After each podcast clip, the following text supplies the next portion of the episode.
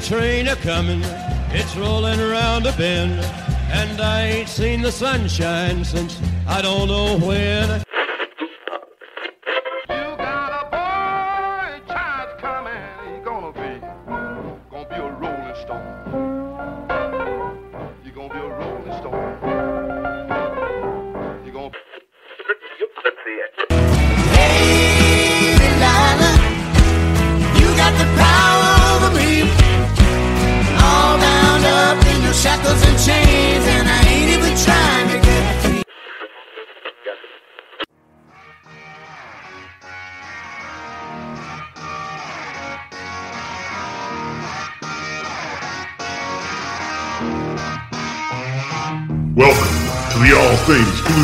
Southern Rock podcast, a southern storm of bold, liberating rock, shot through with blues, soul, and gospel.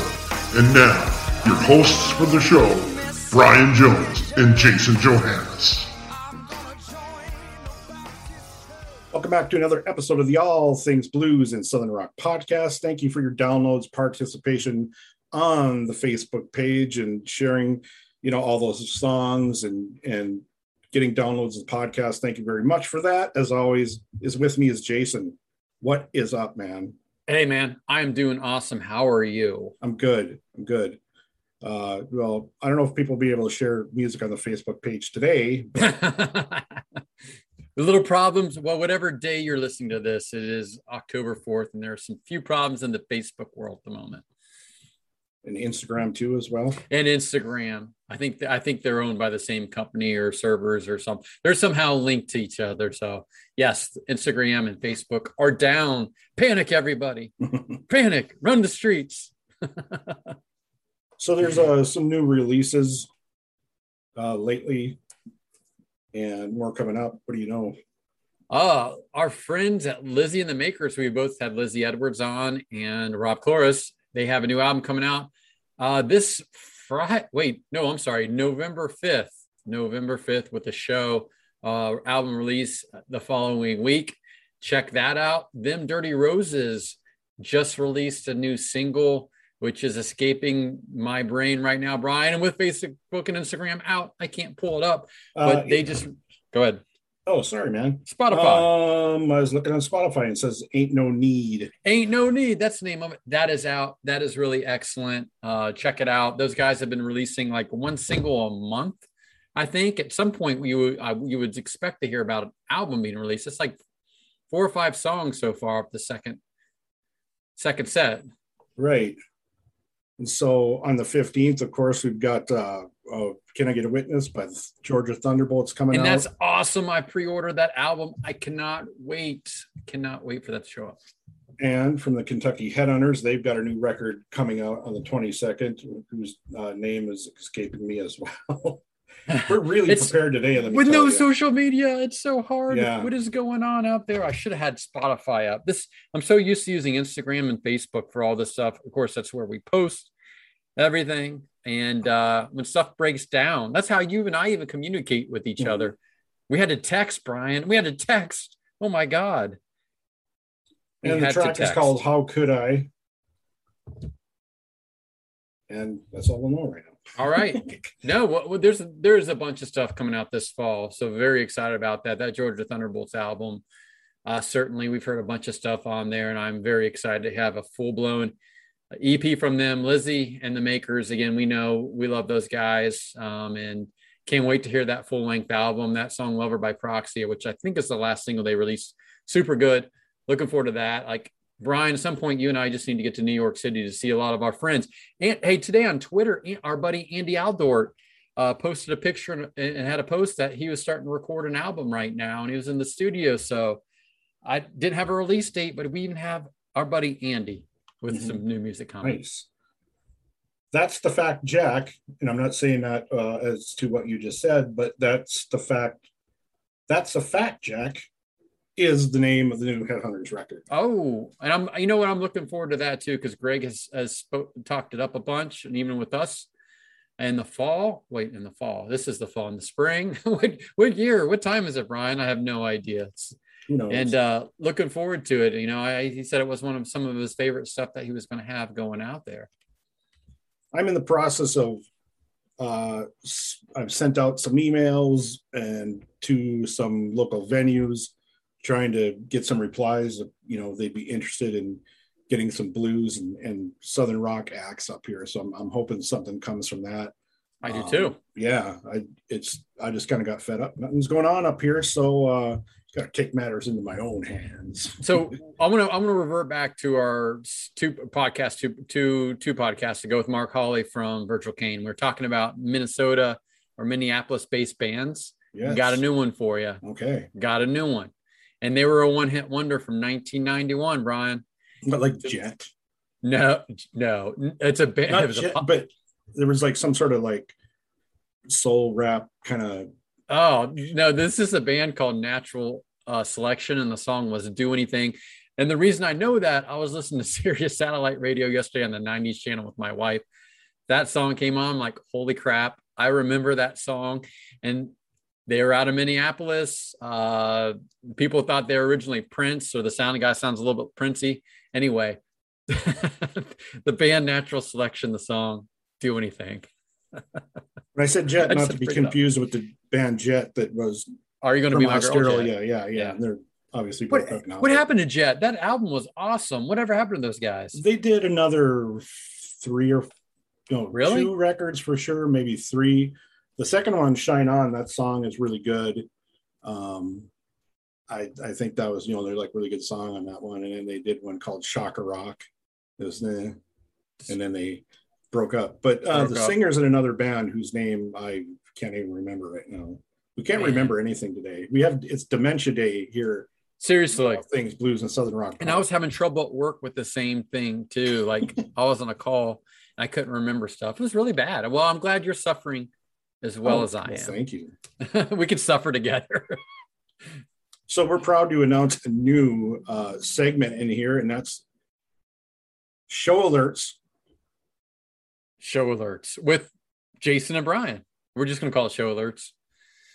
It's actually just with you, but I'm here. Oh, ju- show alerts with Jason. Well, show alert. All right, I'm going to give you top shows or top top show or top shows of the week, and I have a top two shows this week involving the same artist. So on Thursday, October 7th, Cincinnati, Ohio, Bogarts, we've got the Cold Stares, our friends, the Cold Stares, Brian, who we had a great podcast with back in August. They are doing a show with Larkin Poe. That's in Cincinnati, Ohio, uh, Thursday, October 7th. That is the day after my 20th wedding anniversary. Right and guess on. what? My wife and I are going to, as part of our festivities of 20 years, we're going to go see this show. Well, awesome and uh, uh, happy anniversary. Thank you. Thank you for 20 years. I don't know my, my poor wife. That's all I know. and then on Friday in Columbus, Ohio at the Newport, Larkin Poe is playing a show and not with the Cold Stares, but they will be in around where I live now, uh, right by the Ohio State campus playing the Newport. So those are the up and coming shows on the show alert for the week. There's some other great stuff coming down the pipeline that we will have for you every time we do a podcast. It's the week of those shows. So this week, um, check it out. Of course, you might be hearing this after the fact. We will post it on social media. So and that's my show alert for the week. nice. So we've had some uh, rock journalists on in the past, which is always interesting to talk to those guys. And it was great to meet Matt at, at Rockin' Pod. It was great to meet Matt at Rock by Matt Webb by Matt. We meet Matt Wake, who's been killing it, Brian, with some articles. He's done a couple of on the Black Crowes. Uh, he had one with Dirty Honey. Um, just he's he's killing it right now. You guys need to pay attention to Matt Wake. Follow him on the social medias when the social medias aren't down. We already spoke about Andy Aledort. We had Andy Aledort on, who's obviously a journalist, a writer, and also a musician. We talked about he posted today. So you know, it's cool to talk about journalists. What where'd you find this this gentleman that we're speaking to in this podcast? Well, uh, there's a friend of mine in Grand Forks, North Dakota, which is about 80 miles north of Fargo. Uh, who That's got to be cold there if it's 80 miles north of Fargo. Well, it's really not that much different. Eh. And uh, he is a musician, and turns out, uh, as you guys will find out, he's uh, doing something else. Has been doing something else for a long time, uh, with you know a magazine that's been out for a long time, and from time to time, I gotta like remember that uh, it's published out of Bismarck, North Dakota. We're talking about Vintage Guitar Magazine. Vintage Guitar Magazine, Brian. You know Published what? Go ahead. published out of Bismarck, North Dakota. And uh, my friend, who you're going to tell the listeners about, uh, happens to do something for that magazine. Why don't you let them know, Jason? Yeah, well, your friend is Mr. Joe Eddie, who happens to work on their their uh, their website page, which is really great. If you like, and then what I was going to say is Vintage Guitar Magazine. When I first started playing guitar, and for a lot of years, I didn't pick it up because I'm like, I can't afford a vintage guitar. Well, I'm not going to get Vintage Guitar Magazine. Be sad, but it is not just for people buying vintage guitars, Brian. There's stuff about new artists, existing artists, new gear, vintage gear. If you like guitars, if you like music, check out Vintage Guitar Magazine. You don't have to be rich and in the vintage guitar market. Now, Joe does website, works on the website where they do a good job of posting not only the magazine and some of the cool articles and other things, but uh, other facts and figures and things that you just can't get through the magazine. It's worth checking out, man. What do you think? We had a great conversation, uh, and I'm, you know, still chatting with him uh, about the whole trying to get uh, more bands up in this area and why that's not happening or why that hasn't happened in the past. But uh, you guys will hear all about that um, right before that. Uh, to add to the uh, um, show alert, of course, the Georgia Thunderbolts are opening for Black Stone Cherry starting on the 6th. Well, by that time, that show will be done on the 7th. But on Friday, as you're listening to this, October 8th, they will be um, the Georgia Thunderbolts open, and then Jared James Nichols, and then Black Stone Cherry headlining in Albany, Nice. New York. That'll be a killer show. Three great acts. show. Three So great acts. while you you're on your way to that, or it's the day of, kick back and listen to our conversation with my friend Joe Eddie.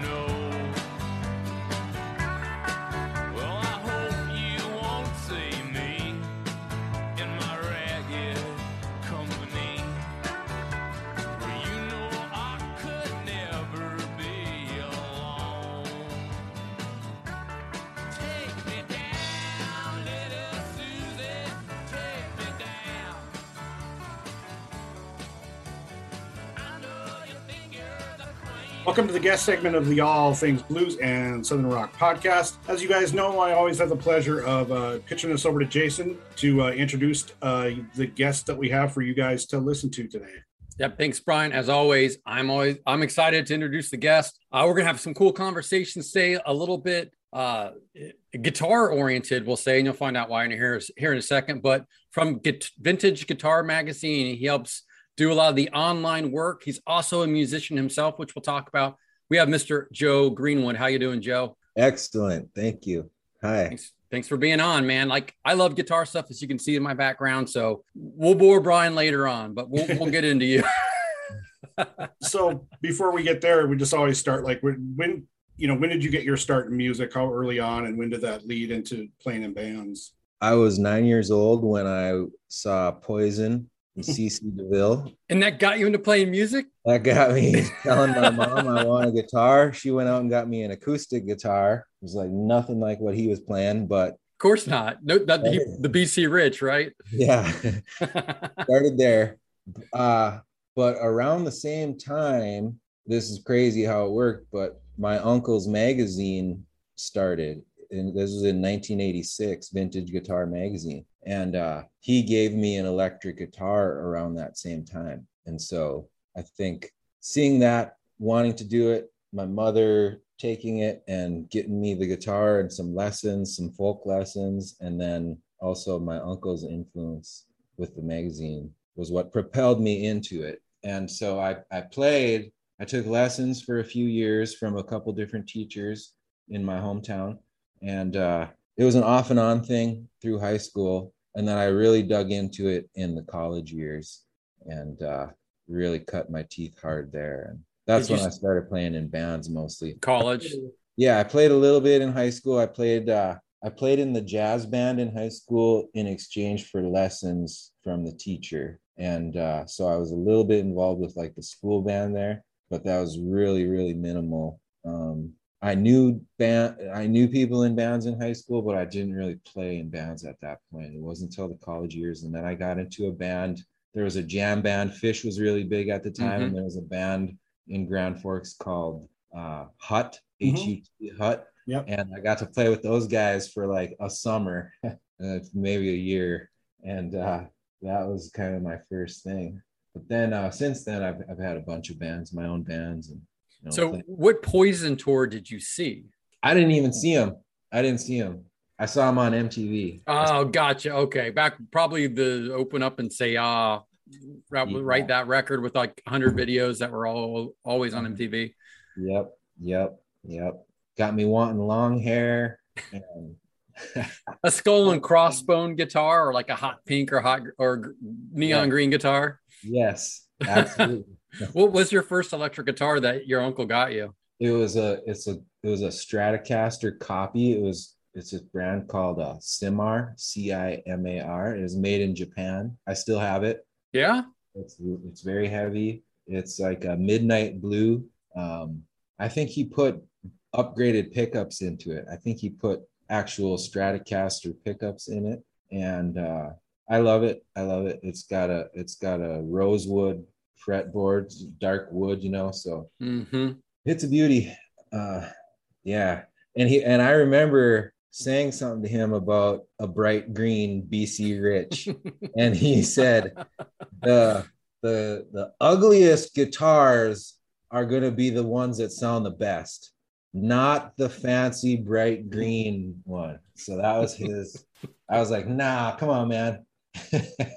You're as a kid, you want that splashy thing that catches everybody's attention, I want to be CC.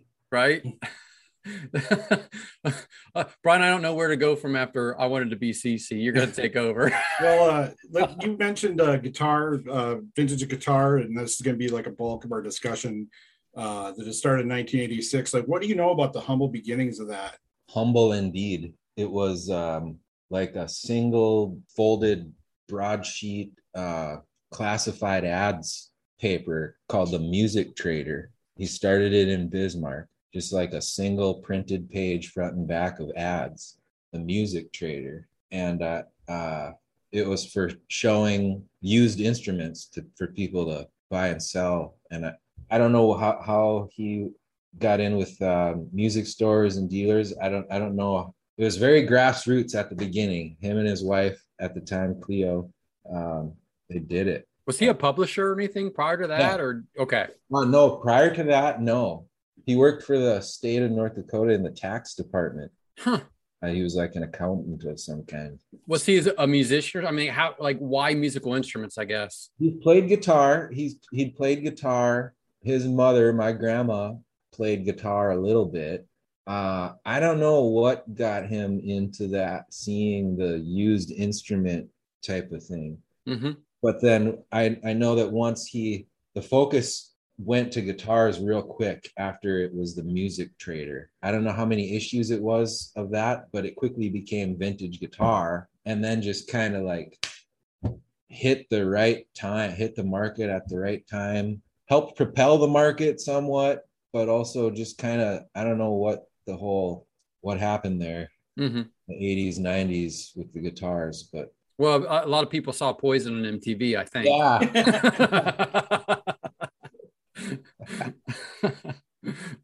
we're gonna we're gonna dip into that well a few times this episode, Brian. I have a feeling, It's Jason's sarcasm. So, you know, and I have nothing against Poison, by the way. They have some good good songs. so vintage guitar being around for a long time like i think you know in earlier years whatever i i don't think i ever knew way back when that it was published out of bismarck. And even through the years i i might think about it occasionally but that's kind of one of these things that kind of uh, gives me some you know more hope that we were talking about before the show for you know north dakota. Just something great musically coming from it that magazine. Yeah, um, they they sponsor things on a small scale, you know, in events in Bismarck, shows coming through, artists, but I wouldn't say they're like I don't know what what how do you how you make a scene? How do it? How do it? How is there a scene? It's uh I was thinking about uh geography and like the influence of the geography um like all things blues and southern rock how come southern rock is a is a so much a, a genre and could there be a northern rock and what would that be and is Good there question. Yeah. Mhm. um and i think of like uh some of the the music out of like duluth trampled by turtles and Yep. it feels like oh, those guys are out of Duluth. Bro, we didn't Yeah. come up with that in the call, the other call. Yeah, I, I Trample. That's a pretty good band.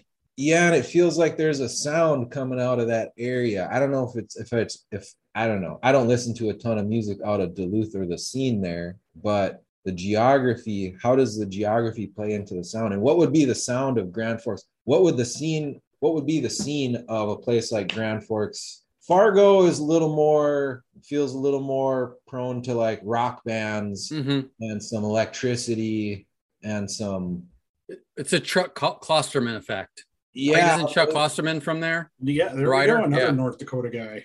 yeah He's Read a metal bunch of his though. books. He's a good writer.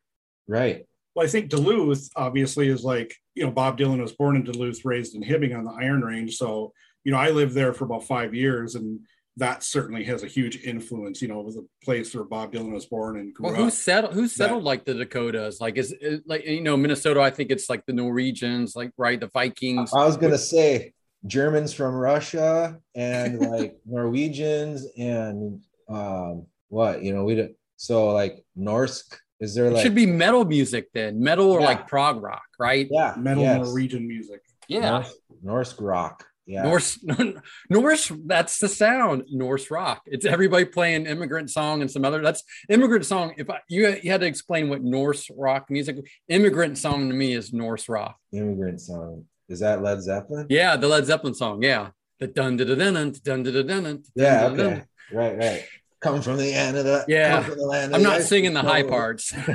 yeah, there we go. See, yeah That- that's north. that's the northern rock sound. I think Southern rock, you know, the, the, the, you know, obviously big part of that was, you know, the music business, like, you know, using that category, that tag, you know, to, to, to uh, sell, you know, sell a product, you know, um, but that's one thing. The goal of the podcast is we'd like to get people to think a little bit more about what Southern rock is, an amalgamation of rock and roll and blues and gospel and country.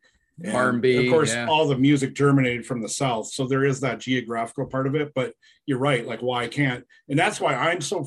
That's a big reason why I started this podcast. So I'm frustrated that we don't have blues-based southern rock kind of sounding bands up here. We have a little bit of blues, but it's so you know it's not that often. You got the Fargo Blues Blues Festival in summer, two nights. Winter Bu- Blues Festival, a third night, and those Blues on the Red and Grand Forks. That's another three nights. So it's like we have like six to seven nights of blues here the whole year. I Mhm. mean, I know there's a little bit here and there, but it, you know, right I'm glad I get to share my frustration with you, Joe. I'm glad I get to listen.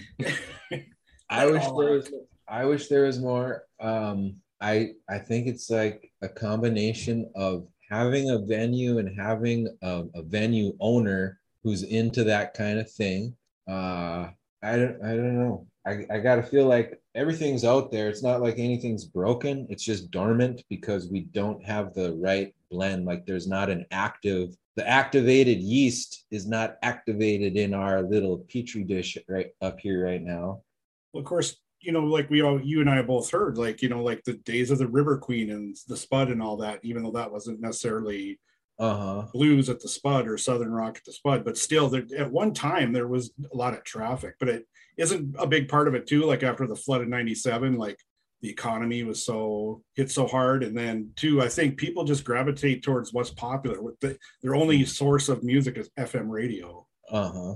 I think, yep. I think the there's a there's a the cultural part of it is big. The the youthful culture, like the college crowd down here, I don't see them into live bands, the kind of live bands that are happening. Uh the kinds of bars, like Rocky over there at the Spud Junior and the Up North Rockin' Up North Festival.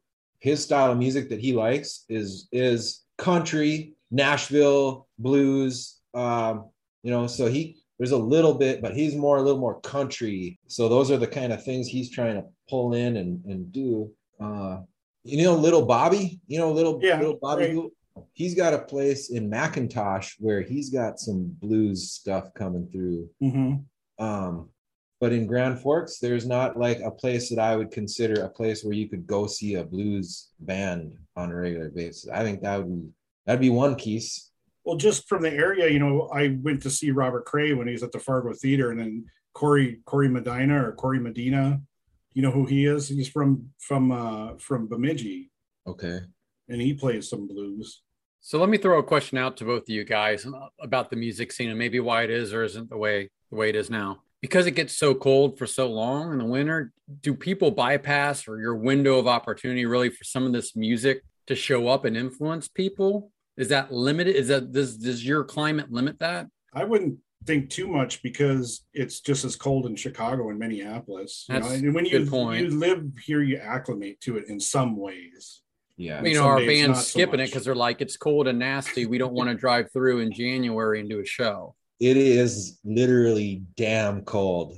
Yeah. It's terrible. And it can deter you. But I think, yeah, like Brian said, we acclimate to it and it gets cozy. When the snow gets so high, it Mhm. actually the body heat stays within. You're the tunnel. insulated. Yeah. So once you get into the club or the bar or wherever it is, it's cozy and super warm and you want to get there. So I think if we had if I just, we need a spark, we need a charge, we need something. I, I don't know, but I don't know how that works. I don't know. More bands? I think, like Um, you said, maybe just the right club owner that's gonna, you know, can somehow draw an audience into stuff that's not super popular. Uh-huh. Or does it come back to the influence, Brian, like you said, the FM radio, that's really the only avenue people are hearing stuff right now, or mostly hearing stuff, getting them to expand their palette of the same 20 songs they're probably playing every day to some of these newer bands, other types of music to get people exposed. Because Joe, as we've done this podcast for over a year, year and a half, whatever it is now, Brian, there is a lot of really good rock music out there right now. Young dudes getting after it, people that have been established getting after it. And the biggest hurdle for all of them is they don't have this widespread platform to get their stuff heard. No MTV, VH1, FM radio is very limited. Like, you know, so it's podcasts or it's going town to town, playing shows and, and building up like an audience organically. Mhm. And So- that makes it tough. hmm It is tough. So like the the the guys that are that are getting after it, the rock the rock guys, are they having success? Are they um Well, it's slow because the only way they can get audience and get heard is by going to places and playing. But if you've never heard of these guys, or let's say the rock scene is not that good somewhere you go, your audience is going to be limited. It's going to take repetition, word Yeah. of mouth, to get you through. You know, like uh, for instance, I'll tell you what. Right now, uh, Brian and I had a band on, or, or or the lead singer guitarist from a band called the Cold Stares on. What about a month and a half ago, Brian? Yeah. never heard of them. They were, at, you know, we got them on, and they're literally one of my favorite bands right now. And I don't know really where I would have had a great chance to hear them if we didn't have them on the podcast. And I've listened to all their their albums now. They're it's a, a great band. I'm like, like holy shit, how did these guys make it and do it? Like it is everything's kind of working against them. And they're from Fort Wayne, Indiana. They're still They're um uh, Evansville, Indiana, so Oh, Evansville, Southwest sorry. Indiana, Evansville, right? yeah. Right, and they're kick ass. Like they're a duo, hard blues duo. Joe, you would probably love them. Called the Cold Stares. They had a new album come out a couple weeks ago called Heavy Shoes. But it's like this. These guys blow my mind, and I love them. I'm like, I I don't know if I'd ever heard of them not having this podcast, and that's it's a bunch of bullshit. I don't know how you stand out. I, you know, social media is what it is, and that Yeah, it's crazy. But you're right. uh, Having a, I keep coming back to the venues. We got to have the venues. right. We were talking about an open mic, Brian. I feel like having a weekly open mic is what keeps the heartbeat going.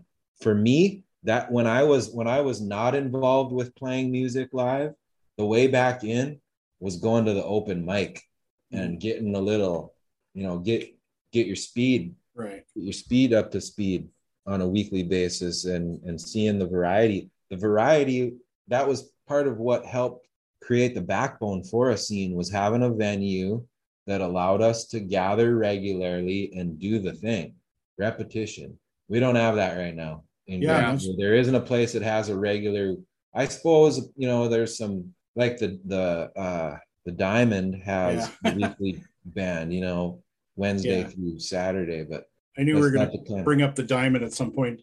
Uh, Jason, the diamond is like the the typical top forty country rock, all the hits from the early seventies up to the late nineties, and it's Okay. like we're all the this is the blue collar crowd, and It's not the people that current just country rock hits. Want to hear? Yeah, they only want to hear uh, just the hits. Yeah. All right, Joe, what are you drinking? Because I think I'm a bourbon and whiskey guy, and I think that's what you got, buddy. I just have Captain Morgan. Oh, you're just drinking Captain. Okay, I saw Brown on the. You're just drinking Captain on the rocks. Um, I got a rock in there. Yeah. And, um, I put some honey and some, what do you call it? The bitters, and then water. Is this a, a North Dakota thing, or is this a Joe Greenwood thing? I could be. I think it's in r- rural North Dakota. I Okay. picked it I- up. I mean, it doesn't sound bad at all. I'm very. I think I'm gonna have to give that a shot. a bunch of my friends used to they, they drink Morgan Diet. It's like Morgan Diet. Yeah. I think you should try it. And I didn't like real sweet stuff. So I have. I have a big bottle of Sailor Jerry's. You ever have Sailor Jerry spice rum? Oh yes, yep. I have. I, I last night I had um, Coke or Pepsi in this, and I didn't like too sweet. Too sweet. Too sweet, yeah. water. Yeah. Yeah, that's why you got to drink diet because the diet's not as sweet. Oh. If you go full leaded, it's way too sweet and overpowers the liquor. I love these podcasts because we never know where what's going to happen and where it's going to go. I could, I could, you know. Do you drink whiskey or bourbon at all, Joe? Um. Yeah. I, whatever I have, I guess. Yeah, I have uh, Helps keep you warm. a friend of mine get up there on top of the my tacky decoration up there is a, a Bob Dylan Heaven's Door sampler pack of three different whiskeys. Oh, no, no Wow. kidding. I've never even heard of that. Do you, do you, do you knock on the box? No, I don't know about that. Knocking on heaven's door. Come on. Oh, oh. Yeah, this is a Tennessee bourbon in one bottle and a double barrel whiskey in another and a straight rye whiskey in the other. oh, no shit. I'll have to look for that and check, check it out, man. That sounds cool. Yeah. Yeah. We're in bartending Anything- school now. Anything but vintage guitar magazine we're talking about. I think getting back to how these bands that you were asking us about, Joe, in the southeast, that that they're doing their thing. Like I'm wearing the T-shirt of I, the, the band we consider to be the flagship. You know, and the Georgia Thunderbolts aren't very far behind, but Blackberry Who Smoke, are on the cover of your yearbook, New New Gear yearbook? Yeah. Yes. you know, Blackberry Smoke started out like the record industry was pretty much done. You know, they started 20 years ago and they just slugged it out all over the place in the in the bars and they've just built it all brick by brick. And there's a DVD of them from North Carolina from like 2014 or something. And they have little interviews and Charlie Starr saying like we decided really early on we want to be a fans band. And I think they're setting the examples of all these other bands because obviously no one's making money off record sales. So and, and all these bands have like fan Facebook pages, and that's kind of what got me into doing this too. You know, it's just it's really grassroots word of mouth, and and I just think down there there's more of a stronger tradition of music that they've all kind of absolutely grown up on it and grown up in the gospel and the church and people talk about the the water the river near muscle shoals there's something in the water there's something in the soil you know and the mississippi's down there and like that whole you know texas and Louisiana, New Orleans, and all you know, Jacksonville, Florida, up to Atlanta and Nashville and Memphis, and it's just so steep, so strong in that tradition of that music. Yeah. Yep. That's what I was thinking too. It really is. It's this a huge cultural thing that just doesn't really exist in this little Fargo, Grand Forks, Red River Valley. It's more of a folk sound, I feel like. I, I don't know. It's hard to, it's just not natural. Mm-hmm. So it's hard to transplant this exotic blues music into this plain old Red River Valley. I, I don't know. I don't know. Well, when Griggs went under too, it's like I think that, that nobody picked up that traffic. It seems like Uh-huh. and when when the Westward Ho went under, nobody picked up that traffic. Uh-huh. Right. Yeah. So you really have to wonder what's wrong. right. It's just those elements. We speaking of blackberry smoke, I think uh vintage guitar Charlie Starr was on the cover of that. Not Oh, too he's a big gear guy, good big guitar guy. Loves it. I bet you I got it sitting around somewhere in a stack right over here, but he yeah, pretty sure he was on the cover. I'm I'm sure. I mean, because he has a lot of the vintage stuff. I know he likes the Les Paul, Les Paul Juniors, um, SG, SG Juniors. He's had, and I, yeah, I'm, I'm sure you could probably have him on every month if you if you if you wanted. I was just looking at the website real quick, and there are quite a few articles with with the band and with him. Yeah. And probably Bonamassa, who you know is a fiend on vintage stuff. Uh-huh. Yeah, he's been he's been involved a couple times. Um, he's been on the cover, he's been in the Hall of Fame. He's let us come backstage and hang out a couple times. I know my uncle Alan, the founder of the magazine, Right. has got to chill with him close and personal. So Joe is a, a friend of ours for sure. He's given us gear and stuff for our um, American Cancer Society team, Team Josie, that we run each year. So yeah, Nice. Joe is there a, a bigger celebrity guitar player collector of vintage gear than Bonamassa right now? I don't think so. I think he's got the title. He's probably got the biggest and the most. Oh, Say Billy Gibbons and Billy. Billy Campbell that was in the Heartbreakers. right, right. But I swear, every time I turn around, Bonamassa showing a new guitar, a new amp, something that he has. It's like it feels like every day. Yeah, he really does. Lucky guy. That's all I have to say. That's what he says too. but I think he and his uncle also like sell and do stuff with them too. So he just doesn't keep them all in his old Nerdville museum, right? He's a, a seller, reseller, or his uncle has a music shop or something. Was it his dad? Somebody in the family is Somebody in the did. family. Yeah, upstate New York, I think. Yeah. Yep. He used to come through, and, and so I was in Dayton, Ohio before Columbus for a long time. But there was there was a small little blues club downtown, and he was a big nothing. He used to come there and play all the time. I still remember remember him coming through. It's amazing to see what he's become. hmm Yeah, it really is. It's encouraging. It's encouraging to me as an artist to see him do it because I think the way he does it is sort of more grassroots. He's he's not a huge label guy. He's got his own label and he's got a good business team, and uh, that's encouraging.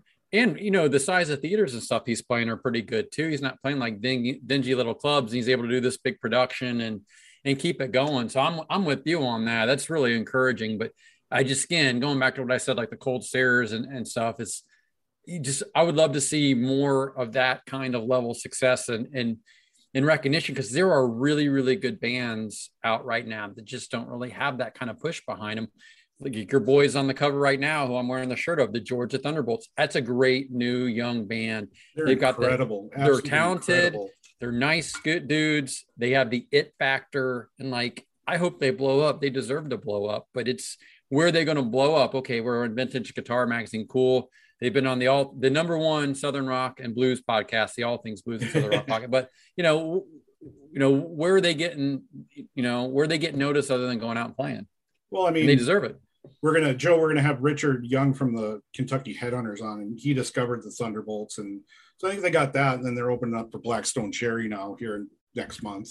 Yeah, sweet. Um, the Headhunters are another VG fan favorite. Uh, um, we like talking with those guys, and um, We had Greg Martin on, and we talked to him for like three hours. He was amazing. yeah, I was gonna say Greg has done some um, videos for us on our YouTube channel, some show off guitars and give a little lesson type of deal, and uh, yeah, super nice guy and he knows a lot of stuff man it Uh-huh. was just like a conversation sitting down in somebody's kitchen or a bar just talking for three hours it was it was it's been one of my favorite interviews so far That's awesome. That's the way a lot of these guys are, you know. That's uh Billy Gibbons is that way. Um I got to meet um Johnny Winter right before he passed away and he was the same way.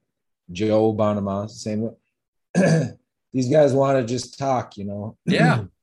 And so We'll listen. Come on. Come on. Joe. Come It's on. Billy. Do you know Andy Aledort? no. He's a journalist. He's he's he does a lot of stuff for like Guitar World. He also does instructional stuff. He's played with Dickey Betts and Great Southern. He does like a his own stuff and Allman Brothers stuff to this day now. But he's out of New York, uh, Long Island, New York City. Wrote a book about Stevie Ray Vaughan. Yep, he did write a book with Alan Paul. Yeah, Okay. Did Alan Paul write the book on uh, the Allman Brothers? he he did. It's this one, the Texas Flood, the story of Stevie Ray Vaughan, Alan Paul with Andy Aledort. Okay. I'm surprised Andy hasn't been in Vintage Guitar Magazine either writing or showcasing something.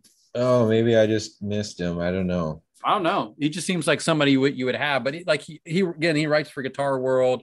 Um, he does online tra- like stuff, um, t- tutorials, and then he does his own music too. Cool. But he's he's been around forever, and that was another guy like Greg, where we just sat and he told stories. Getting pulled over by the police, um, riding with Dickey Betts in Florida, you know, and like all just meeting Eddie Van Halen and interviewing Eddie Van Halen, like all this stuff. And it's like going back to Craig, like God, just sit and listen to these guys talk. It's just tremendous. Yeah. And you for what you do for a career too, you know, help it help and run this magazine, the site is you get to sit there and listen to that kind of stuff. And it just I mean, it'd just be amazing as as you as a musician, kind of like what's that like for you? It's crazy, man. It blows me away anytime I think about it. You know, it's a privilege, and it's like I can't believe my uncle did this thing, and it's been so widely accepted, and it's like uh, it's crazy. You know, yeah, getting to sometimes talk to people like this, and just being having your ear in the traffic of everything that's going on. It's amazing to be a part of, and uh, especially the way that Uncle Alan and the team have positioned the magazine over the years as sort of this very familiar, familial community magazine. I think it's a little different than some of the more mainstream poppy guitar and music magazines. So it's it's small town, Right. wide, and uh, it, that part about it especially feels really good. you, you know, you bring it up like, hey, small town, you're not kind of like some of those other ones, but you know what? With publishing, a lot of magazines and music magazines, along with everything else, have folded and failed. Yet, vintage guitar magazines still out there with your Guitar Worlds, with some of the other ones. You know, what's I mean, how did you guys manage to survive? What put you, uh, you know, head above the shoulders of the others? Were you able to kind of, as publishing's diminished, you guys stay out there and on the racks every month? yeah uh quality humility integrity um personal contact with the people in the industry um i know the team has relationships with almost any guitar store or dealer Mm-hmm. In the country and around the world and those are pretty personal connections. I think that's a big part of it. Each year alan and uh and a guy named Gil Hembree put out uh the price guide the vintage guitar price guide which is used you know so that's a we're working on that one right now today um getting the digital version online. That dealers use that you know so that creates a familiarity i think yeah overall just the personal relationships i think are really what has kept it going Is there a growing demand for vintage gear in terms of collectors or even players that you you've seen like a trend? i haven't followed any hard stats lately Uh-huh. and i know it's slowed down from the heyday of the 80s 90s but uh, i think guitars are certainly still solid investments and uh, i think so i think so i think uh, you know the really super good rare ones are get, probably getting harder to Sure. come by and um, yeah i don't have hard numbers in front of me but i think things are holding steady Right. maybe even picking up picking up more so Well, I think the pandemic, right? I think guitars kind of flew off the shelves a little bit because people were stuck in their home and like, I've always wanted to learn an instrument. We're gonna we're gonna buy these now. Not they weren't vintage, right? They're buying the new stuff anyways. But uh, you know, you start somebody on doing something like that, they get into it. Do they become the vintage guitar or gear collector of the future? right and guys like bonamassa and gibbons and Mike Campbell, guys that celebrate hmm instruments and vintage instruments. That helps drive it, I think. Um, Because it's the mainstream eye, right? You know, they have a pretty good audience, so they they see these guys doing that. yeah, yep. They're playing with all kinds of geeky, nerdy old gear, guitars and amps, and you know, and people see that and want to emulate that and get that sound. It's that's what the addiction becomes is chasing the tone. Right. That's well that said. makes sense. Yes. The addiction Indeed. of chasing the tone. Chasing the tone. So, Joe, can you get like a little more in depth or specifically what you do? You know, for for the magazine. I know you, you know running the website, but do, can you get more specific or? Yeah, um, it started uh, probably 11 or 12 years ago. Um, they had kind of a one or two page website, a real basic website, and I was doing website work for the Grand Forks Herald and for other local businesses. And I was, t- was talking with my uncle. We ended up just having conversations, and then I ended up rebuilding their website and um, getting it kind of modernized and on a platform that they can manage. So like uh, Doug Yellowbird and Ward Meeker and Alan, the guys that are in the office every day, they're able to go in and and post things. So I built the website and kind of put uh, the systems in place for those guys to use it on a daily basis.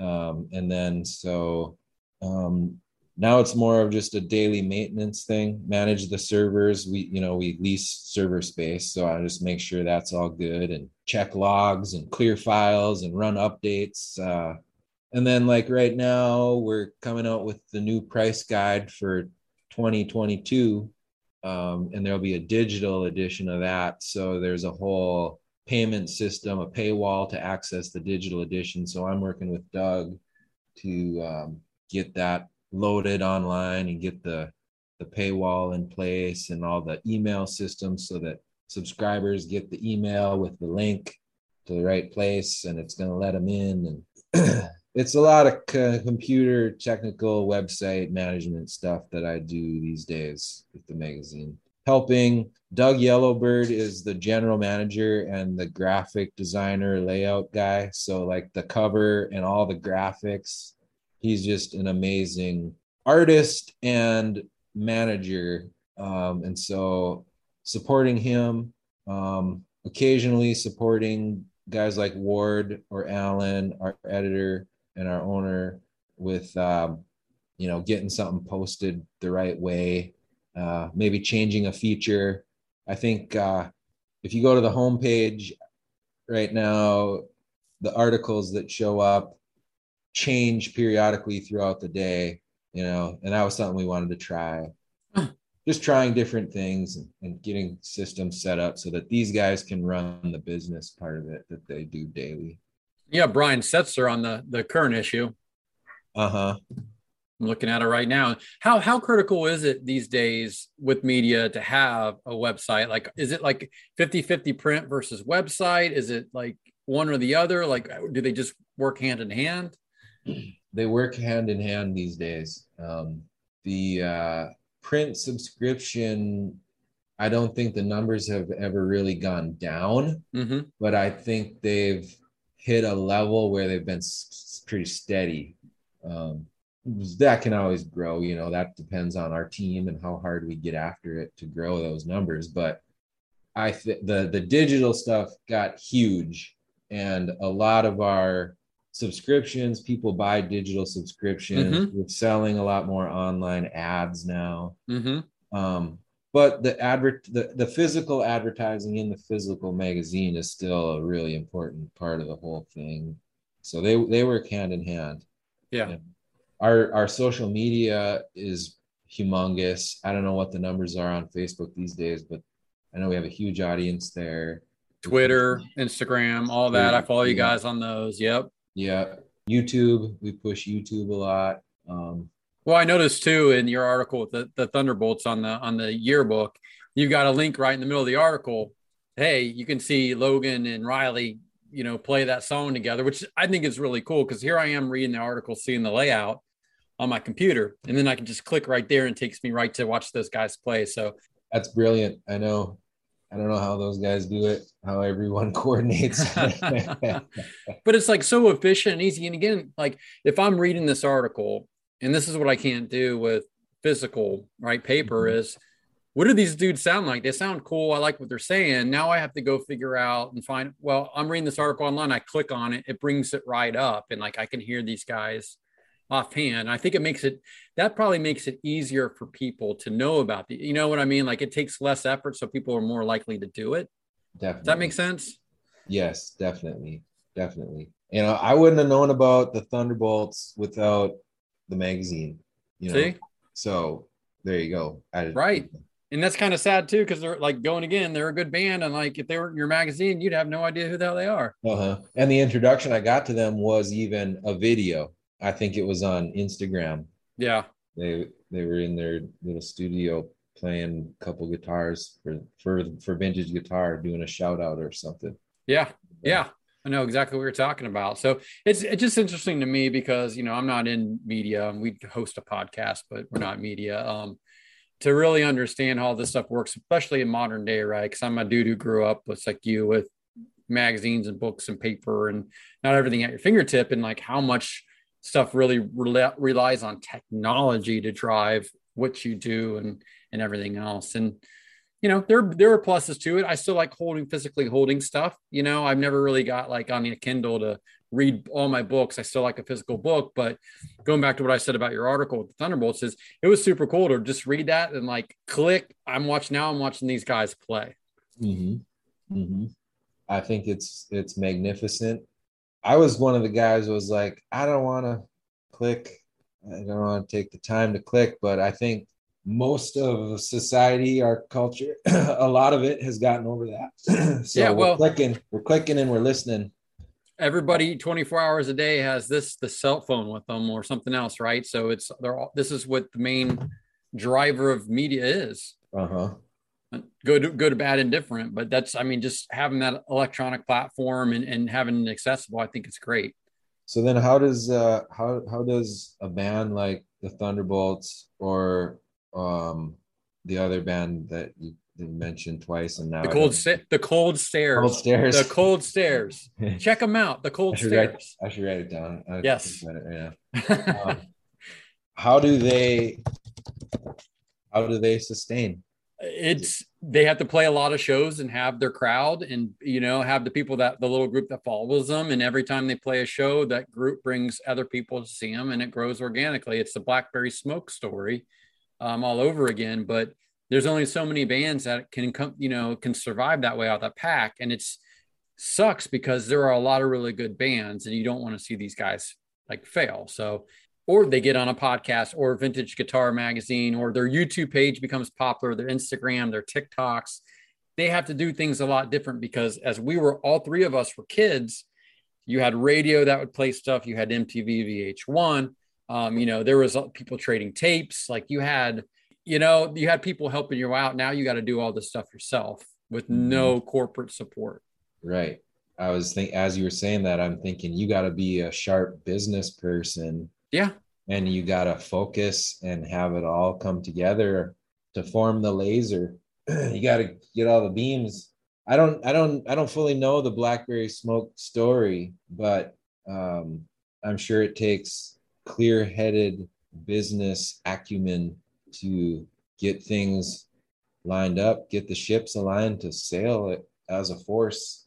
Well, you don't have the record companies spending money investing you anymore either, right? Back in the day when you had these record companies, right? They would do your promotion, do everything. These guys have themselves, their family, and friends helping them do everything. And most of the time, they're running their own social media themselves, Uh-huh.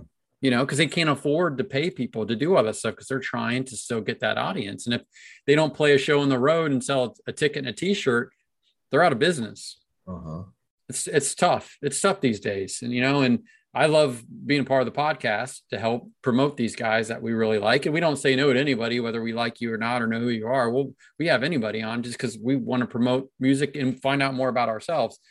You know, it's good that you have your magazine and you're still bringing established people, young people into it because they need all the help they can get. Even established people need all the help they can get these days.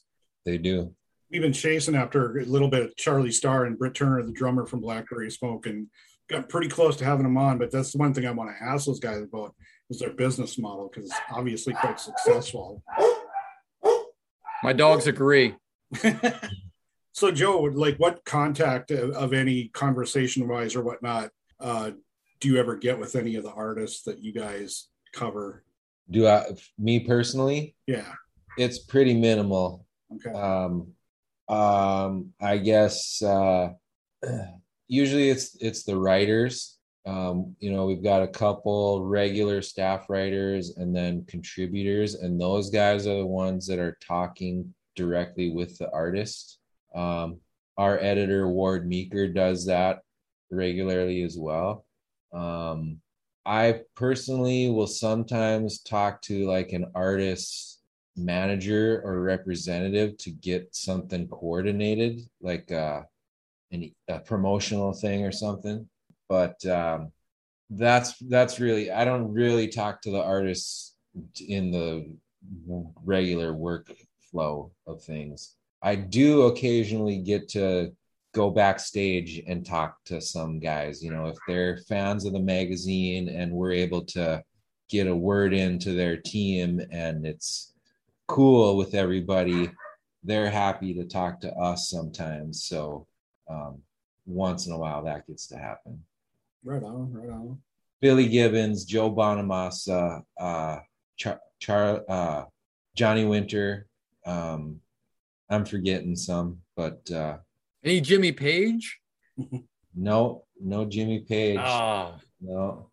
Um no but we get there's cool there's cool anecdotes all the time you know and it it strikes all of us.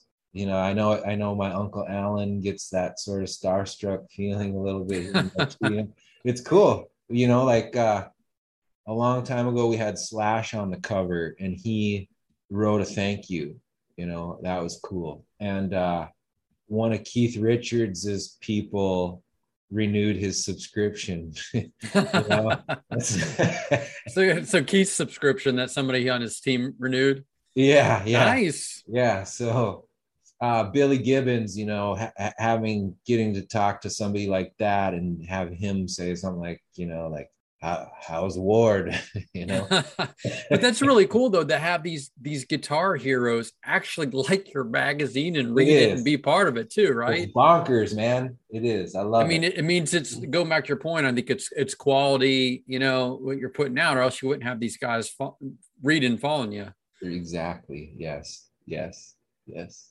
I always got to check my star starry eyes around there we've had a couple people They're on the podcast. Well, Yeah. we've had a couple people on the podcast where I've had to like, okay, like we're not fanboying. We're just going to sit here and talk. Like Steve Gorman from the Black Crowes. Like Black Crowes are my all-time favorite band. So I'm Uh-huh. like, got to be cool. You know, we're gonna have a uh-huh, normal conversation. uh-huh. Don't turn to Chris Farley from the Chris Farley Show. Hey Steve, remember when you were in the Black Crowes? That was cool. yeah. Man, Remedy's a good song. yeah. Yeah. Because it's easy to do but once you start chatting with people you sort of just get you know you get that uh repartee going. Like i talked a lot of sports with steve gorman. That was you know that yeah. that helped. Yeah it's easy to do but just we're all humans.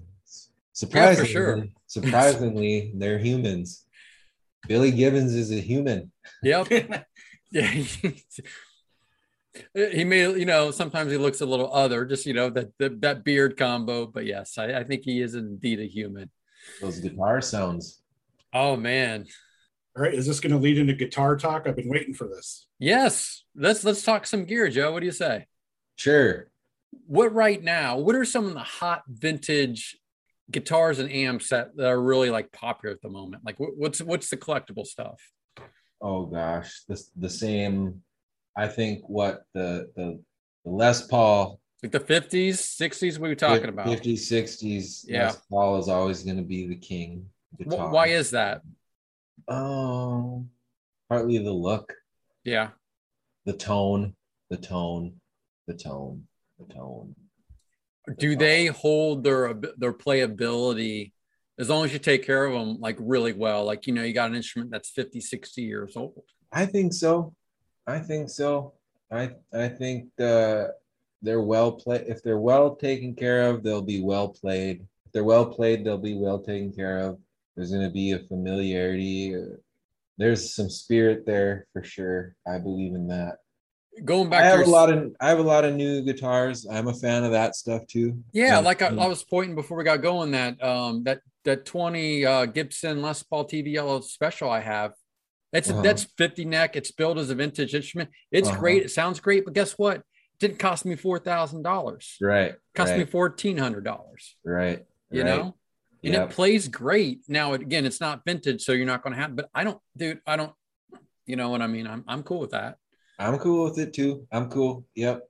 Uh I it's precision made. It's new. It's not going to be brittle or maybe like re- repaired at some point. Yeah. And, uh, they probably got the machines dialed a little better now.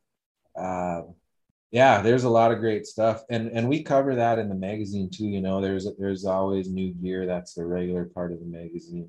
Um, I think the big brand. I, I don't know what the, the most the hottest vintage pieces. You're gonna have those kings like the, Yeah. the Les Pauls and the the The strats The and the tellies, and the all the US made, American made stuff. Is Yeah. that still like the the pr- you know the premiere?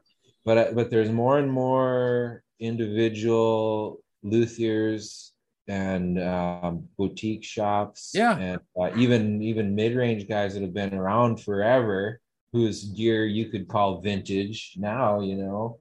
Um, a lot of our advertisers in the magazine have been around long enough to be called vintage um, and they have great instruments. Um, i think it's just a it's a very diverse market and there's uh there's excellent stuff in all across Are you are you starting to see like the like you know I'm seeing new models like the Kramers and the BC Riches and all you know the Ibanez is that 80s like going back to CC DeVille is that style is that style really becoming hip again? Because I'm seeing like the Kramer 84 I just bought a Kramer Baretta special uh-huh.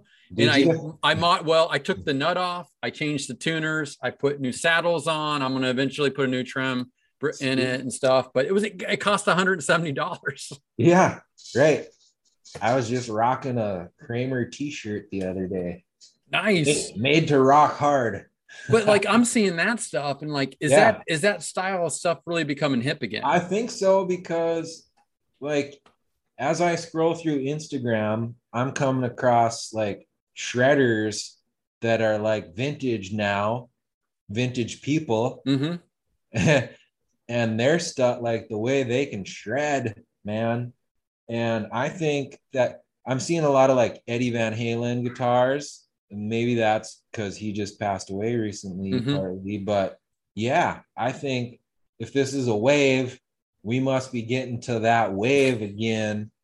And that stuff's awesome again, which, hey, CC fan, That's right. bring it back. and to me too, if that becomes a popular gear, that means people are playing rock and guitar driven music. So maybe getting back to what you guys were talking about before in your area, is that going to drive more people wanting that sound to come through and more bands and all these other people play? Because you know, you're not playing Coldplay, you're not playing whatever stuff is top 40 now on guitars like that. Yeah.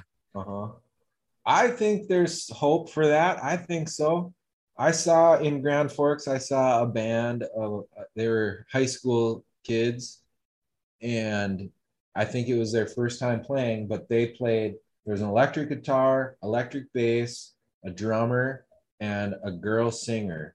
And they were playing rock and roll. Nice. and, and that spirit was just like it was the real deal you know? I was feeling it. I know their classmates could feel it. And uh i think there's yeah i think there's hope for that kind of music those kind of instruments that kind of skill and expression and the feelings that it puts through people it's never going to die and you know 80s music even the 70s stuff it was very much more pot like fun like hey we're having a good time we're going to write about songs about playing a good time 90s came in for a little bit and was like writing songs about being miserable and like took the fun out of it.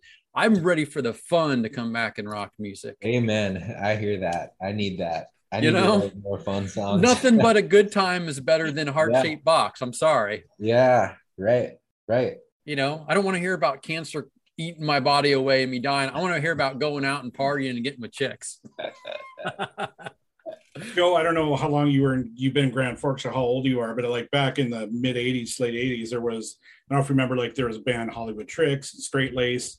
And the one thing I will say about that genre is like compared to any others since then in, in our towns is that they played just they were genre specific.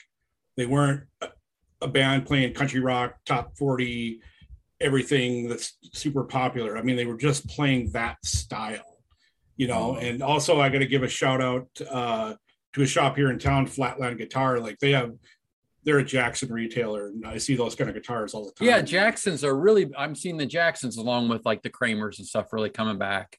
I hope so. I I'm down with it. I Bring the fun back. Bring Yes. it back. We need Yeah. fun. We need fun. We just came out of a year and a half or so pandemic. Bring the fun back. strife. Yes.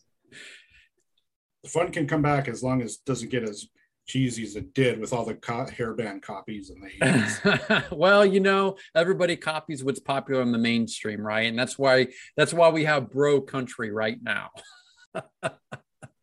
Joe, what, what did you feel on bro country? You got a lot of bro country guys in Vintage Guitar Magazine. Um, I'd say we got Brad Paisley. He's not a bro guy. Like he's like real country music. He's a guitar wizard. He is a guitar wizard. He's legit, man. He's a legit player. Um, but yeah, other than that, I don't see a lot of bro country guys in there. I mean, if if if if you're kind of like an independent guy, Yeah. you could get in there. At, Or- you think? Well, that's good. I mean, that's keeping that that quality seal, Brian. At this point, if we're, we're you Mhm. know, music subjective, you can like whomever you like if it I would makes you say- happy.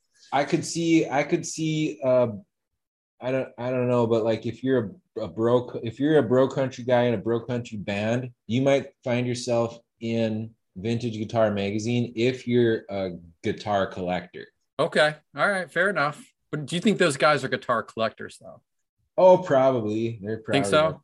Yeah. I Think the Florida Georgia line is out there collecting vintage? That's funny you say their name because that's the name that's sitting on the tip of my tongue. But I feel like I don't I don't know if those guys are, but I I would imagine that maybe they are. I don't know. I don't know. So, you know what? Maybe somebody from your magazine should reach out and find out because you never, you know, they may be the next cover. We should. We should. Brian's over there smirking. I don't think he appreciates this conversation. hey, you know, Sturgill Simpson and guys like that. I mean, right on, you know, but I mean, But that's not bro Not- country. That's not, like, not, not songs like She Thinks My Tractor's Sexy, yeah, which is on the satellite radio at work. And I'm just like, no. yeah. It's funny, like as a as a songwriter myself, my songwriter self, I'm fascinated with the songwriting of the bro country industry and the the postures and scenes and language and sound and what's catchy about it. And but that's the new pop music. I mean, that's it, like the mainstream pop music. That that is really what it is right now. uh-huh. That is top forty pop. uh-huh so as a as a as a songwriter artist and and music lover yeah i get i get grossed out by it if i if i got too much of it but i am intrigued by it sometimes Sure. and i will even like pick up my acoustic guitar and try to play uh not florida georgia line but there was another one that i just learned recently that was uh i don't want to be a one-man band I don't want to be a Rolling Stone alone. Who sings that one? I have no clue, man. No clue. Wrong guy. Uh, But listen, I get it. I I I will also intentionally watch bad movies. Old just for the- Dominion. Old Dominion. Old Dominion. Well, that's interesting because they got kind of a cool name. I would be surprised that they're in that that pop country realm. But you know what? Yeah. You know what? God bless anybody that can make a living in music right now. What you know? Mhm. We don't. I don't. I don't need need to be so judgmental, but it's not my thing. I'm also not the age demographic for that either. I there have been a couple times when I kind of griped about certain artists at within the vintage guitar workplace, Uh-huh. and uh, I got a little pushback from that right away. And I was like, well, yeah, maybe I do need to open my mind and give these guys more credit because what I feel like I find out, whether it is Florida Georgia Line or Old Dominion. Old Dominion or Paisley or Gibbons or anybody, they're really independent independent businesses. Sure. Like, you might think that there's this establishment, and I suppose on some level there is, but a lot of when it comes down to it, these are individuals and they're doing some hard ass things to make it work. when they're making a living at the music thing, which we've already Yeah. talked about a couple times, how hard that is. And you know, good on them. Godspeed. Like, no, I have wished no ill will on anybody. It's just not my thing. Yeah. I'm just jealous. Well, I think we all are. I am too. you know, like that cheese ball stuff. These guys are making. Like, I, I can't. You know, I'm playing Yeah. the real stuff, and I'm not doing that. Right, right. I feel you, man. I feel you. Well, you're in bands. Like, what? Just give us a quick uh, overview of like what you're doing right now, who you're playing with. Yeah, well, I play with my friend uh, Chris Erickson. We have a band called the Heatseekers. Um, Chris has been a, part of the Grand Forks scene for a long, long time. He ran the open mic at the Hub for like a decade, and he ran other open mics around town prior and since then. Um, so he he plays acoustic. John Prine, Johnny Cash, uh, Dwight Yoakam. Yeah, Uh, uh, wagon wheel. We'll play wagon wheel. Yoakam, uh, can play guitar, man. Yoakam can play guitar. Oh man, we love we we were big fans of Dwight. We saw him live, and his uh, his band is awesome. Um, he's got a great guitar player right now. I can't think of his Uh, the dude that married um is it Amy Grant? I'm thinking of. He's uh, he's a was a big country name. I'm blanking on. Him. He was a good guitar player too, like legit. Um, uh, Vince Gill. Vince Gill. Vince Gill. Yeah, He's legit. He's a legit player, man. legit player. Yep, yep. So we love those guys, and that's the kind of music that we play. Yeah. Um, little bit country twinged, some blues though. Um, Chris is a blues appreciator, and so I back him on an electric guitar and a mandolin. I switch Uh-huh. back and forth. So we played as a duo quite a bit, um, opening for bigger acts or or playing on our, our as as our own show for you know little local shows. Um, so I play with him, and then I also do my own um, songwriting and recording and just publishing on my website. I I spent 2020 and most of this year writing and recording various uh, writing and recording songs. I want to write songs. I want to publish songs. I want to record them and pu- publish them. Um, I'm trying to figure out how to get the appropriate quality level up to Mhm. where I can push stuff out to the masses. But um, Yeah, you sent me some of that stuff, and I'm grateful for that. As playing bass along some of it. yeah, yeah, I just compiled um, all, all these recordings that I made in the last year and a half, and there's almost 300 recordings.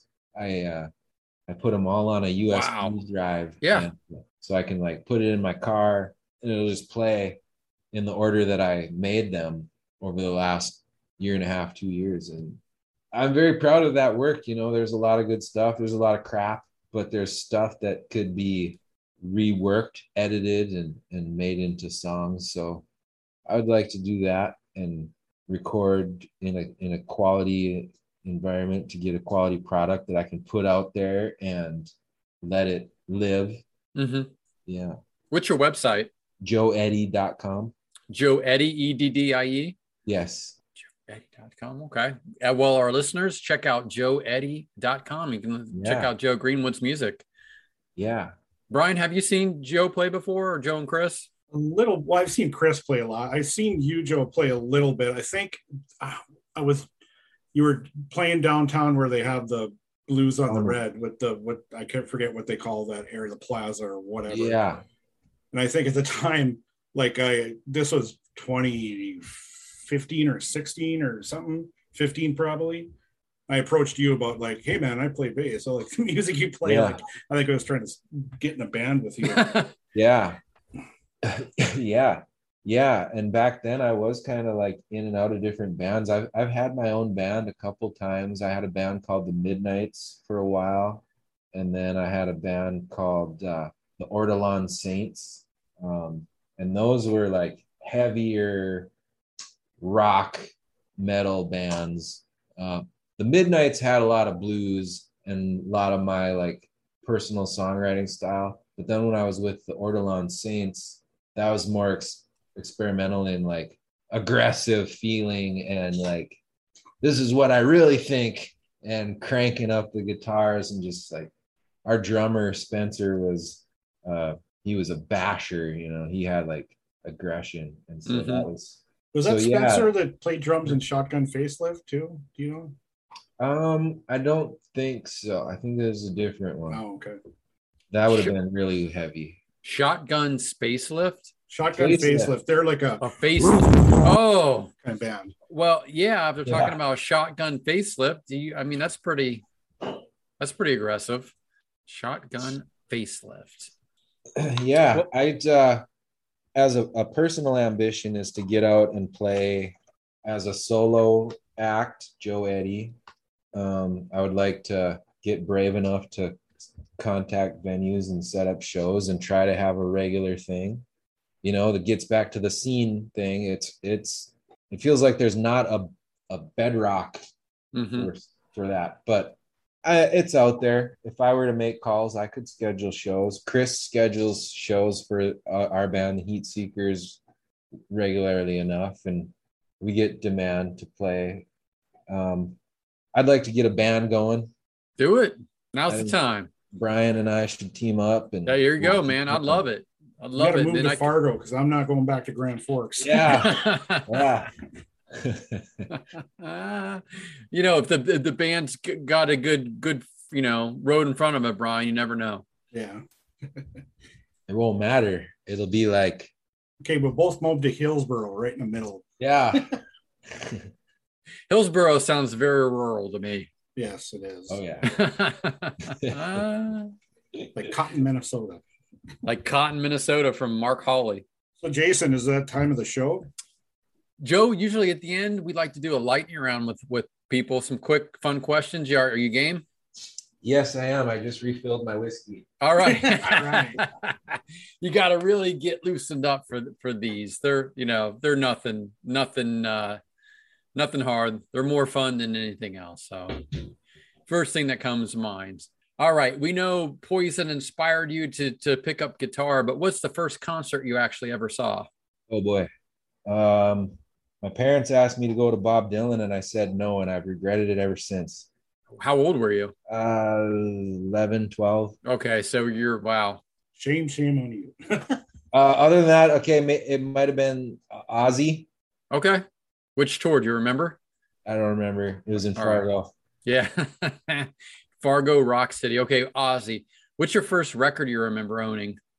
Oh, uh, it was it would have been a cassette tape, and I bet it was uh, Skid Row, Poison. First one? Poison or Skid Row? Probably Poison. Poison. Open up and say, ah, look with cat dragged in. Which one we Look, got? look, look what the cat dragged in. Not oh, so the first one, nice. Little uh, talk dirty to me, Yeah, cry tough. yeah. Yeah. See, I bash poison, but I know some of their stuff. I can't I can't make fun of them. That first Skid Row album though is amazing, and that second one is super heavy, man. Slave to the grind. Holy crap. Yeah, yes.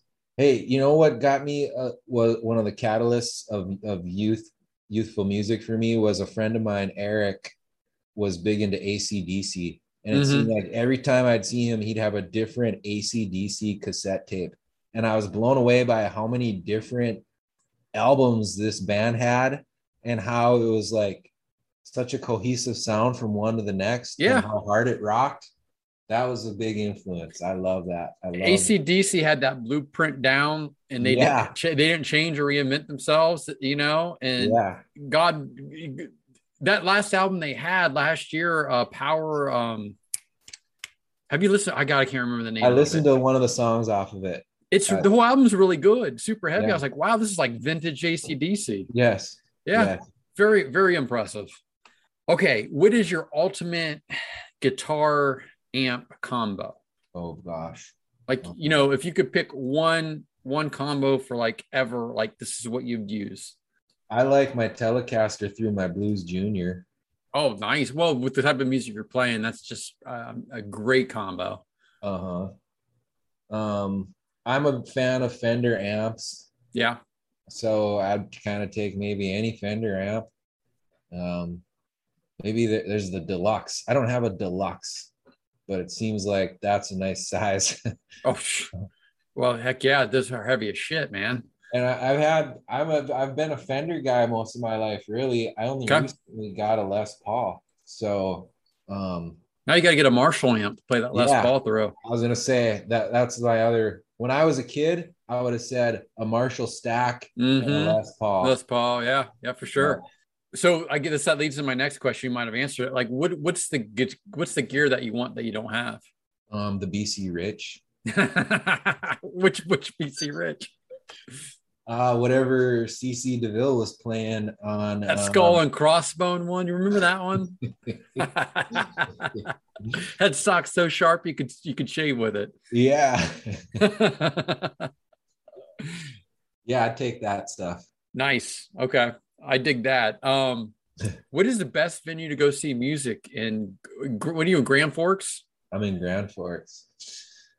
Oh, um, I'm gonna I'm gonna give a shout out to uh, uh, the Spud Junior because that's where Rocky invites us to play the most. that's a great place. You know who's great is HB Sound. They're uh, HB Sound and Lights. yeah. Yeah. they do the rigging, and ah, whenever we get to play on a show that they're doing, it's so sweet. It's like the full rock star feeling because the sound just it's beautiful. It's full, it's clear. The guys know what they're doing. I remember one time we played at uh, the Spud Junior, and HB did the stage and the sound, and the stage itself was an amplifier. Like I could feel it vibrating under my feet and contributing to the sound that we were putting it putting out collectively. Wow. I think any place where those guys are is a great venue. There Okay. really isn't. Am I missing something, Brian? Is there some No. That's part of the problem. I mean, it was the hub. It was Griggs Landing at one point. It was the Westward Ho at one point. Yep. But I mean, post those, it's like I can't think of anything. No, I was here for the heydays of the Westward Ho, and and there was so much stuff going on there. It was like Candyland. Frank Yeah. Hannon's band Moondog Mane played there. the Oh, really? bar. Little tiny bar, yeah. Good old Frank and Tesla. Love that band. Dick Dale, Yeah. Mitch Hedberg, lots of local bands. There was a scene back then. The Wow. Jayhawks That played there. place, that place helped sustain that scene. I think you know there was a band called Mojo Pin, Mhm. um, and there was uh, the Peanut Gallery where Yeah. you would have acoustic. Jason, all the big uh, comedians used to come through there uh, Yeah. Okay. at the Gaslight Lounge in the Westward Ho. That was a really cool place. Yeah. Multiple venue, multiple bars in a single venue Yeah, it was cool. in a regular basis. And I think ever since then, there hasn't been a regular thing. You know, the hub had the open mic, and then that opened up their minds to having bands. Then open mic night was like Tuesday or Wednesday, and then you'd have bands on the week, Friday and Saturday. So there was Mhm. like having that kind of venue is what supports the scene, and that is not present right now Yeah. that I know of. I I go to a lot of bars, man. what else you gonna do? Um, what is a guilty pleasure artist or song for you? Old Dominion. Yeah. Everybody we've mentioned so far. Um, um, I like going on the pop guys. I like Justin Bieber's some of his songs. I will like do my version of his song. Who else Uh, said Justin Bieber? Harry or- Styles. Harry Styles. My wife and uh, daughter just saw Harry Styles in Detroit. There's Uh it's just it's about it's about seeing what is catchy and popular and appealing about these people that intrigues me and also their personal story like i said you know they're just people and they're able to do amazing things Well, yeah, some of the, I mean, who you, Bieber, you know, people give him shit, but he's talented. Harry Styles is talented. Um, I think Kevin Martin from Candlebox told us Justin Bieber, didn't he? Is that Brian? Is that He who may said have, Justin yeah, Bieber? he may have. there was a song you know my my kids control the radio in the car Of course. and so i hear tons of that stuff and so one little element of one of their songs can catch my ear and that'll draw me to it so old dominion was the same thing you know Mhm. it was on my kids playlist and that was a cool song uh, um, so i take guilty pleasure in going back to those songs and figuring out how to play them and what makes them work I like that. I think that's a cool. That's a good perspective. Who do you think are the top three guitarists of all time? Um, I think Bob Dylan's acoustic guitar is incredible. No, he's probably one of the greatest, if not the greatest, American songwriters of all time. Yeah, songwriting, and then but his guitar is just crazy to me. Um, it is subtle. That's a subtle one. That's my unexpected one. I think. Okay. Him as a guitarist. Um, I love Keith Richards. I don't know if it's for the Yes. guitar or if it's just for the um, attitude Yeah. and rock and rollness. Um, gosh, who else? There's so many, you know. Yeah, sure. Uh, Billy, Billy Gibbons. Let's give it to Billy. I think those are three good answers. Although the Dylan one is surprising, I think you have solid reasoning for it. The picking, the picking, the the the, the rhythms and the syncopations. Yeah.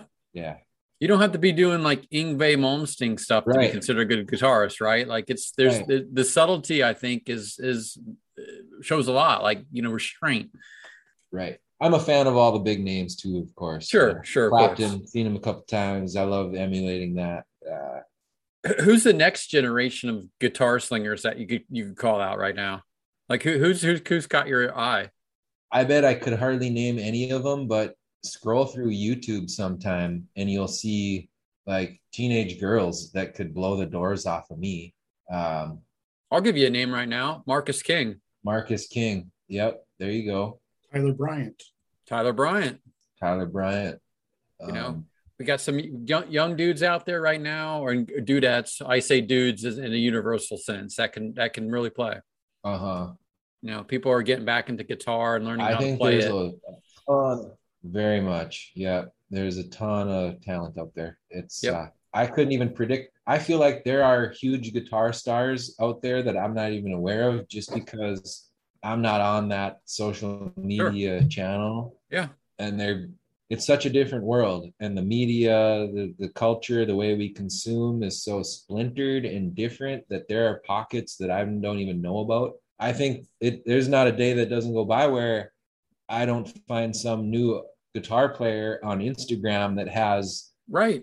50,000 followers you know and so yeah I think you're right about that, though. The YouTubes and the Instagrams and the TikToks, there's probably a wealth of, of young people right now that can just completely get after it. They emulate the stuff that we all grew up on. And you know what? I love it because that's only going to gather more people to play, bring this rock music back. Maybe these venues, maybe these stations, maybe there will be more of a platform other than Vintage Guitar Magazine, All Things Blues and Southern Rock podcast, and just word of mouth.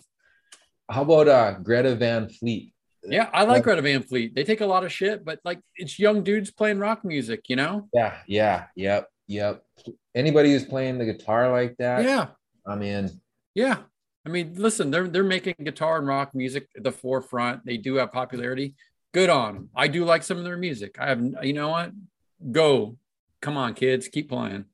All right. My last question for you is of all about around performances. So if you could play with any artist or band for one night, living or dead band artist, who would it be?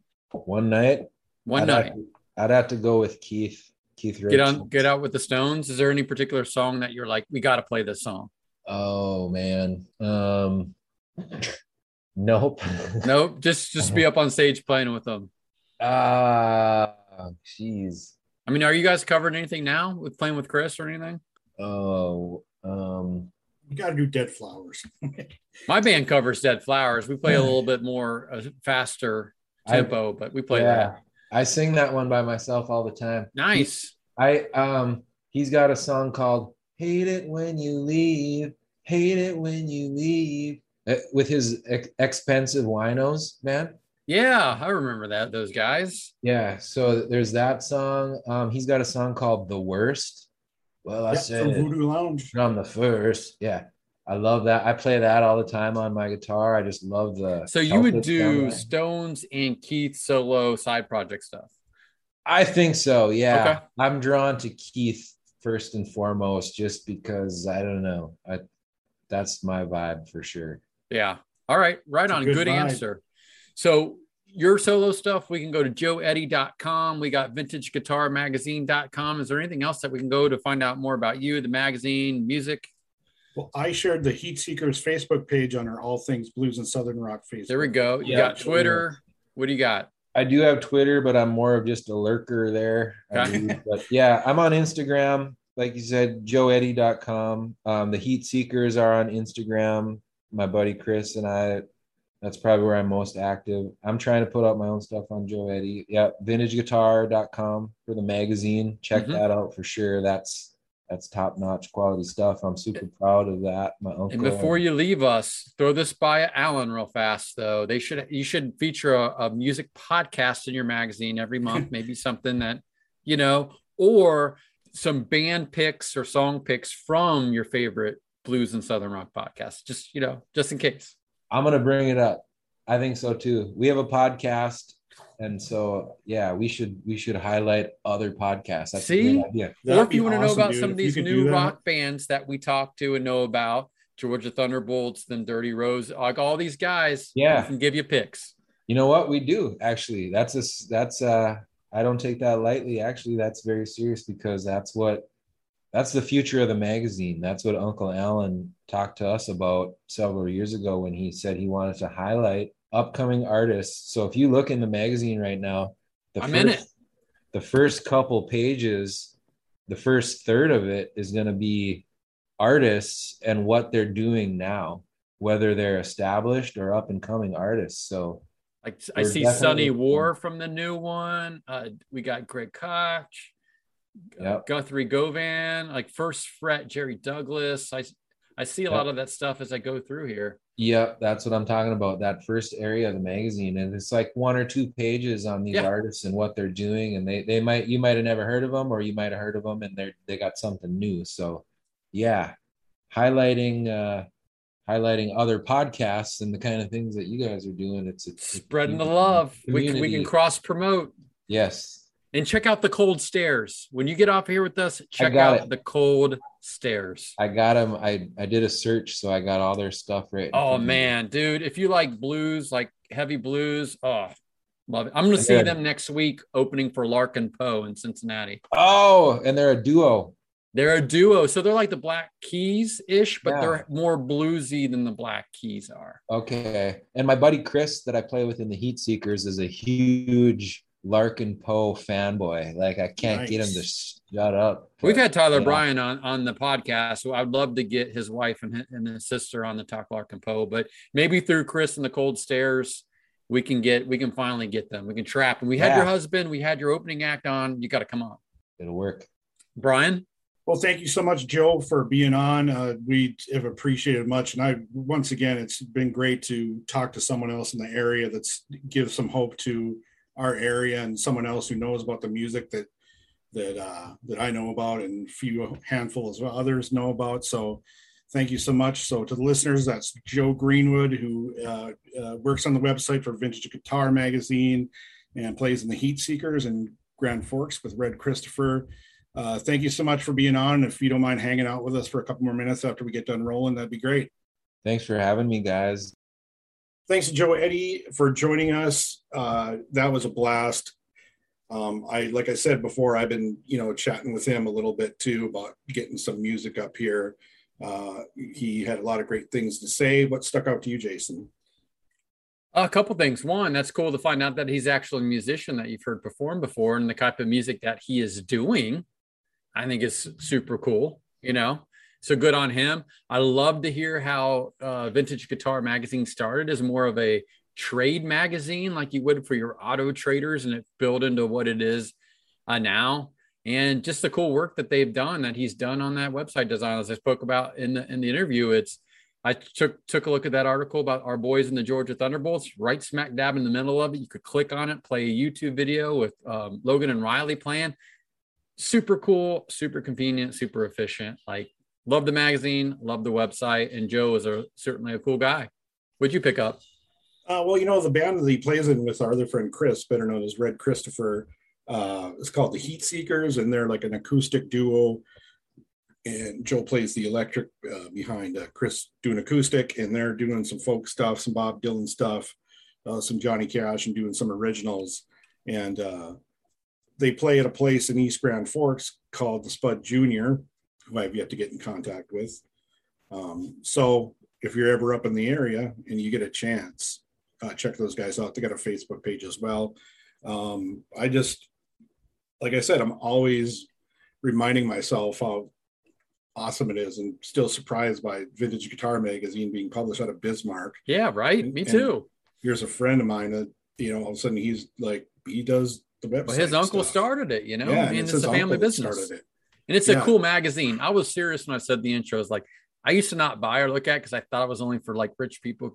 No, no, no, no. It is for the guitar and the music fan. It is not just for the vintage guitar collector. It's really good. I've been reading it now and looking at it online. I recommend everybody out else go out and do it. You know, and recently uh, Riley and Logan from the Georgia Thunderbolts are in an issue. Yep. Talking about their gear, their new uh, album that's coming out, and there's a video of those guys jamming. Like I said, you watch, you go online, read the article, click right in the middle of the page. It takes you right to YouTube to watch those guys jam. and you know we have many many guests uh, we've got uh, people locked into uh, their their spots going all the way into march so you guys have a lot to look forward to until then always remember southern rock is reverent blues is blood. We'll see you next time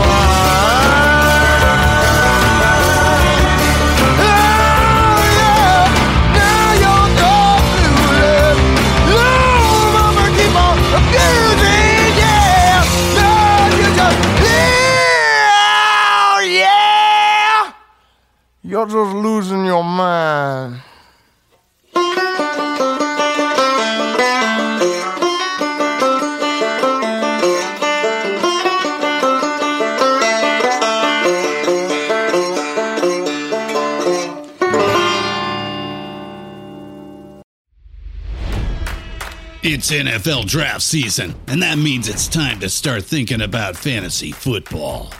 FantasyPoints.com features industry leading experts and prognosticators using proprietary hand charted data to help you score more fantasy points. FantasyPoints.com is the place to go for whatever kind of fantasy football you play. Whether you play fantasy football, daily fantasy sports, or do a little bit of everything, Fantasy Points has the meticulously researched content to guide you to victory.